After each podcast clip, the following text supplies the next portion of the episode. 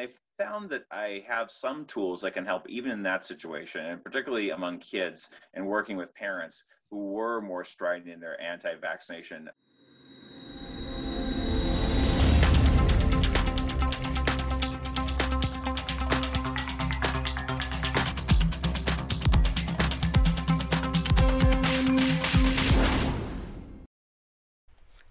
I'm Faith Rogers, host of today's program COVID 19 Keeping Up with a Moving Target. This is the December 18th episode of DKB Med Radio's Coronavirus Educational Series. Thank you for joining us. As a note to our regular listeners, this will be our final week of episodes in the year 2020. We will resume our regularly scheduled episodes on Wednesday, January 6th of 2021. We encourage you to take this opportunity to listen to previously uncompleted episodes or view our other free CE CME programs on a wide variety of topics at dkbmed.com. This activity is jointly provided by the Postgraduate Institute for Medicine, DKB Med, and the Institute for Johns Hopkins Nursing. Today's program is accredited for ANCC and AAPA credit, as well as AMA PRA Category 1 credits. Please visit our website for complete CE information. If you're tuning into our webcast, please click the red Claim Credit button in the webinar console to attest for credit. Otherwise, please visit covid19.dkbmed.com. There you will also find all of our previous COVID 19 programs and have access to other free CE programs on a wide range of topics. Today's learning objectives are describe strategies to counter vaccine hesitancy and discuss currently available safety data pertaining to the messenger RNA vaccine that recently received emergency use authorization. With us today, we have Dr. Paul Auwaerter, Clinical Director of the Division of Infectious Diseases at Johns Hopkins School of Medicine. He will be interviewing Dr. Chuck Vega from UC Irvine School of Medicine. Dr. Auwaerter, Dr. Vega, thank you for your times. Yeah, well, thank you, Faith, and I'm delighted that uh, Dr. Charles Vega uh, has joined us to uh, help share many of uh, his thoughts, especially from a primary care perspective regarding uh, vaccines. Uh, and I think in this uh, segment of the program, we, or at least I thought it would be reasonable to talk about people that have vaccine hesitancy. Now, this isn't necessarily anti-vaxxers, people that, you know, really have deeply held beliefs that I think generally that they want either natural infections or they really don't want to intervene by artificial uh, bases. But first stepping back, California's been a bit at the forefront in many respects regarding immunizations after the measles outbreak in Disneyland. And there's now a state bill that I think, for the most part, requires children to have full sets of immunizations before entering public school in California. Uh, what's been your experience um, just talking to your colleagues and, and also patients with that particular? I mean, it's not mandatory because you have other options, but it is very, you know, it's very prescriptive. It is, and we need it. Um, so um, all the credit in the world uh, for that law goes to uh, Dr. Richard Pan, who is a who was a practicing pediatrician, who was the residency program director in pediatrics at UC Davis, uh, before uh, joining uh, the state senate here in California. It took a lot of courage. He had death threats. He had to have a security detail. Um, his family was threatened. Yet, I, I, think through passage of that law, it just reinforces how important vaccines are, particularly for, for young children um, with these, you know, potentially terrible illnesses when we know we have highly effective and uh, safe treatments, such as, you know, measles. Gosh, it's so disappointing um, to have to think about uh, measles again, but it's something we do have to deal with on a you know routine, not not a common illness, but something we see routinely um, in a big state like California. They're trying to you know actually add more to the law in terms of um, of avoiding um, uh, non more non-medical or even you know some medical reasons that might be questionable in terms of uh, folks who don't want the vaccine.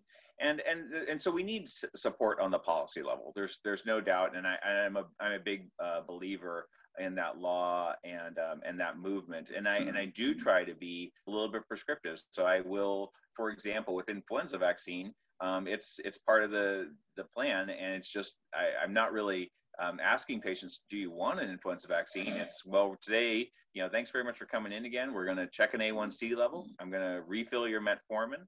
And we're going to increase your amlodipine uh, by uh, five milligrams. And then we're going to give you a flu vaccine before you leave. Does that sound okay? Yeah. And, well, uh, and that more presumptive model um, can work and it's something that I, I find we know that it's effective for kids. It can be effective uh, for adults as well but I'm, I'm, I'm, of course willing to have a conversation with somebody with vaccine hesitancy. That's that's something I do routinely in my practice. Yeah. So you know, I, and I think those kind of strong recommendations about a vaccine, or that it just seems so part of the routine that these are protective, they're safe. It's just the normal course of action. It's nothing fancy. It's nothing abnormal. It's just part of uh, routine medical care is very important. But I, I, think we have to make clear that although you have the, the state law in California, at least for the new coronavirus vaccines, all of which will likely be improved first, by the Food and Drug Administration only with emergency use authorization, which means they're investigational. People have to sign consents and be informed of the risks and benefits of the vaccine. However, uh, there's no mandatory requirements yet. Uh, you you haven't heard anything about that necessarily. Just uh, to be clear, no one, uh, at least here in Maryland, there's no intent to make uh, coronavirus vaccines mandatory.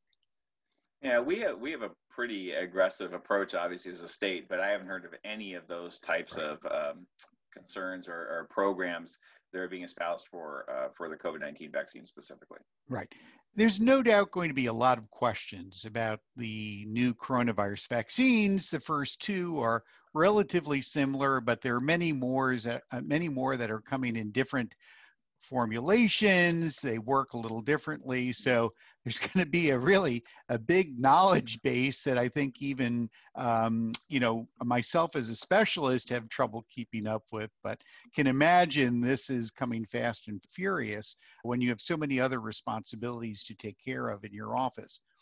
But the group that's probably toughest to convince are going to be people that um, uh, don't take uh, vaccines at all for example. And maybe that's not a very big segment of the population. It does vary a little bit, uh, but it's only usually, um, you know, it's usually under 10% that are have sort of strident views. But um, for those that are just vaccine hesitant, that's probably a larger group. And that's a, a group that just generally has concerns and so on. And uh, what's been your experience perhaps from other vaccines in terms of trying to address uh, uh, their hesitancy about vaccines, especially when there's uncertainty here with a, a brand new uh, vaccine and some brand new technologies? So thank you. I, I, I, certainly have some feelings on, on vaccine hesitancy is something I deal with routinely. I, I don't see as much uh, vaccine resistance. Of course, those folks kind of, kind of self-select. They're not coming in for a lot of wellness visits, right? Um, but I have, I do have some experience, and I, and I found that I have some tools that can help even in that situation, and particularly among kids and working with parents who were more strident in their anti-vaccination um, uh, thinking. Uh, and and so I can I can address that as well. But so for most folks with vaccine hesitancy, uh, it's it's you know I certainly let them tell their story. I listen with empathy. Um, I want them to, you know, go on and, and use an iterative uh, explanation as to why uh, they don't want the vaccine, because a lot of times there isn't a solid core. When when patients start to peel back, well, you know, I'm worried about the safety. Okay, tell me what you're worried about the safety of it. You know, tell me about that worry. Uh, well, you know, I'm just afraid it'll cause some serious side effects, such as what. And using that iterative process, people generally just kind of run out of steam, and eventually they say, "Yeah, I, I guess maybe I should get the vaccine."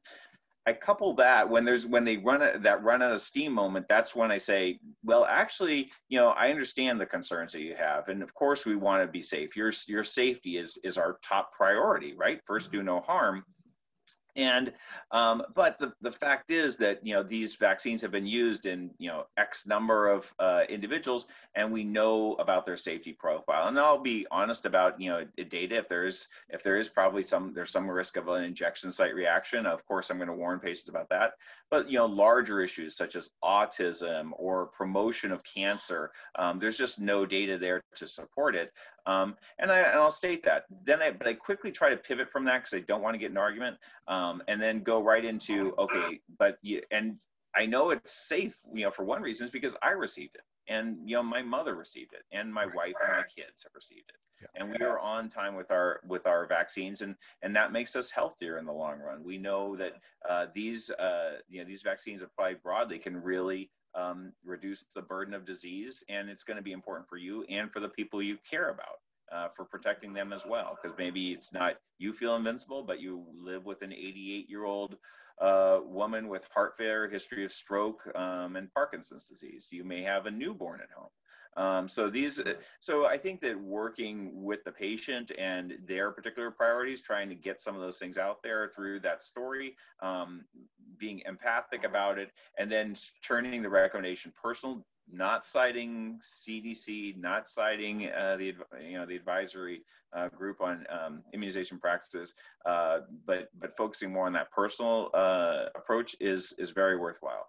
And then quickly on the anti-vaxxers, um, I do um, I, I, I, same same process. Listening with empathy. I'm not. I know I'm not going to get a complete win. We're not going to convince you to take everything, but I found that I can usually get some vaccines on board it's not the most scientific approach because because really the patient's choosing based on what they've heard and where their information is but something is better than nothing and uh, so I, I'm not, um, yeah, I, I, don't need to get a, you know, the complete win here. I, am happy with, with just getting a first down and staying in the game, and and developing a relationship uh, through that interchange where I show, you know, respect and empathy. Where you know maybe next year uh, we may uh, we may have a different attitude. So it's sometimes you know I've got continuity. That's my that's my secret weapon in primary care. Uh, we may not get there on that first visit or even the second, but maybe the fourth or the fifth visit.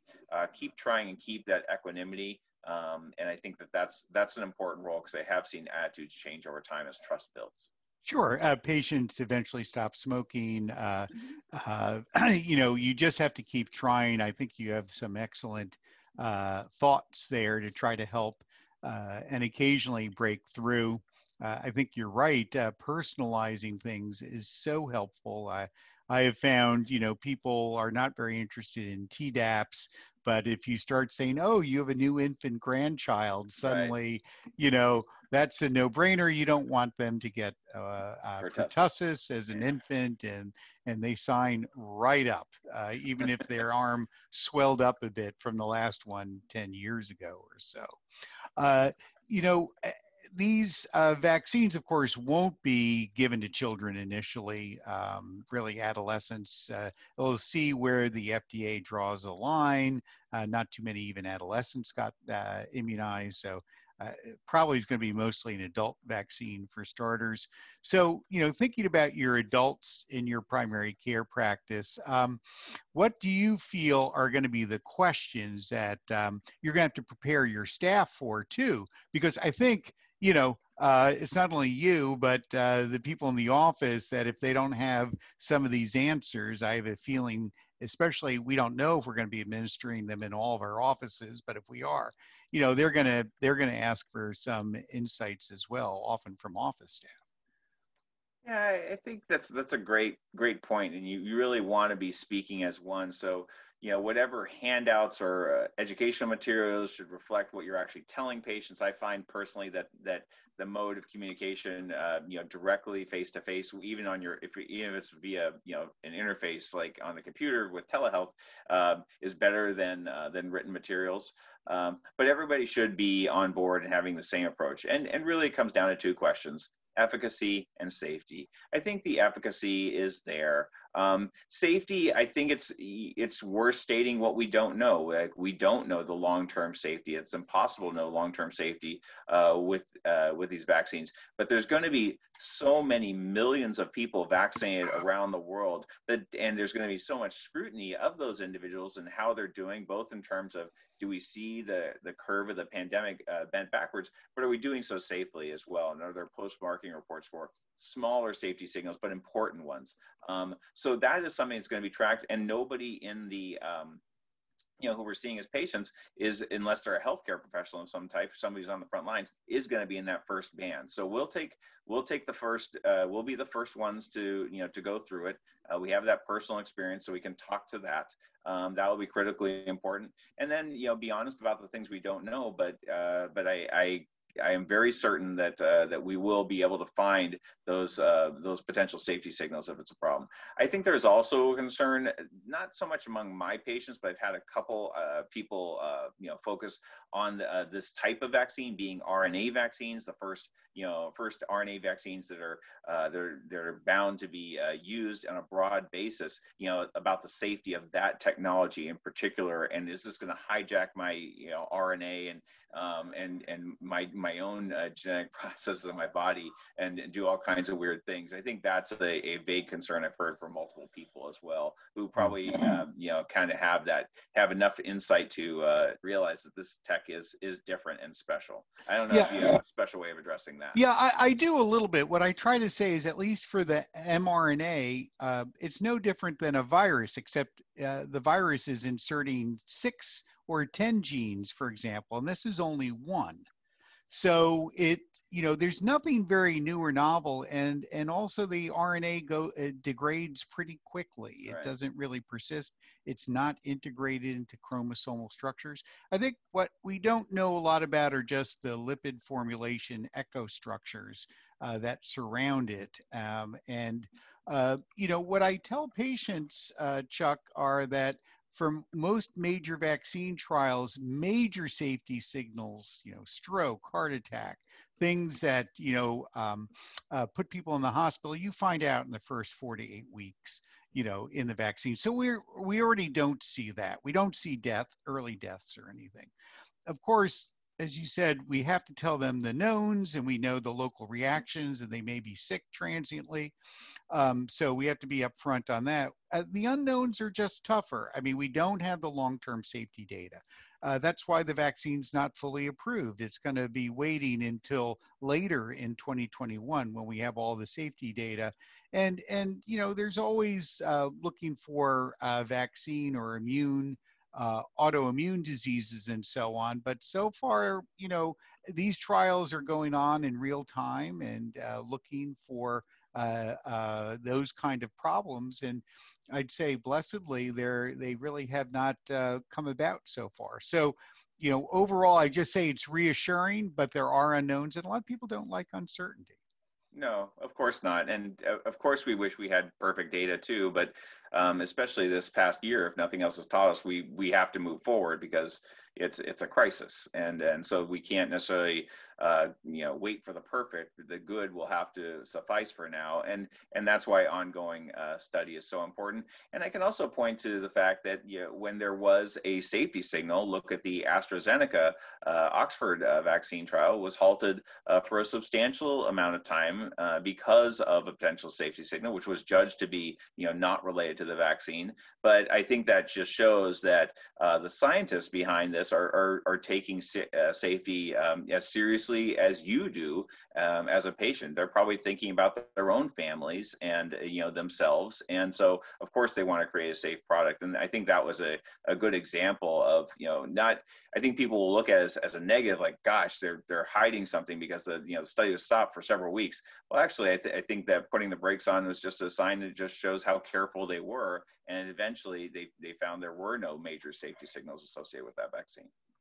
Well, this certainly is not the end of the story. We're going to have uh, lots more information, more vaccine candidates, uh, and other impacts on the dynamics of this uh, pandemic. But certainly, these are the first rays of hope, I think, uh, as we enter the winter time. So, uh, Chuck, I really want to thank you for sharing your uh, expertise, your insights, also how to handle vaccine questions, which are going to be coming fast and furious at us all over the next few weeks. So, uh, thanks so much for staying with the program.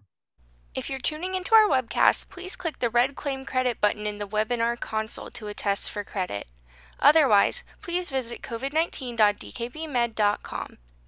Any questions or issues, feel free to email us at the address listed. To submit questions, please send them to qa at dkbmed.com. That's Q as in question, A as in answer at dkbmed.com. Again, thanks for joining us and thank you for your dedication to your patients with COVID 19.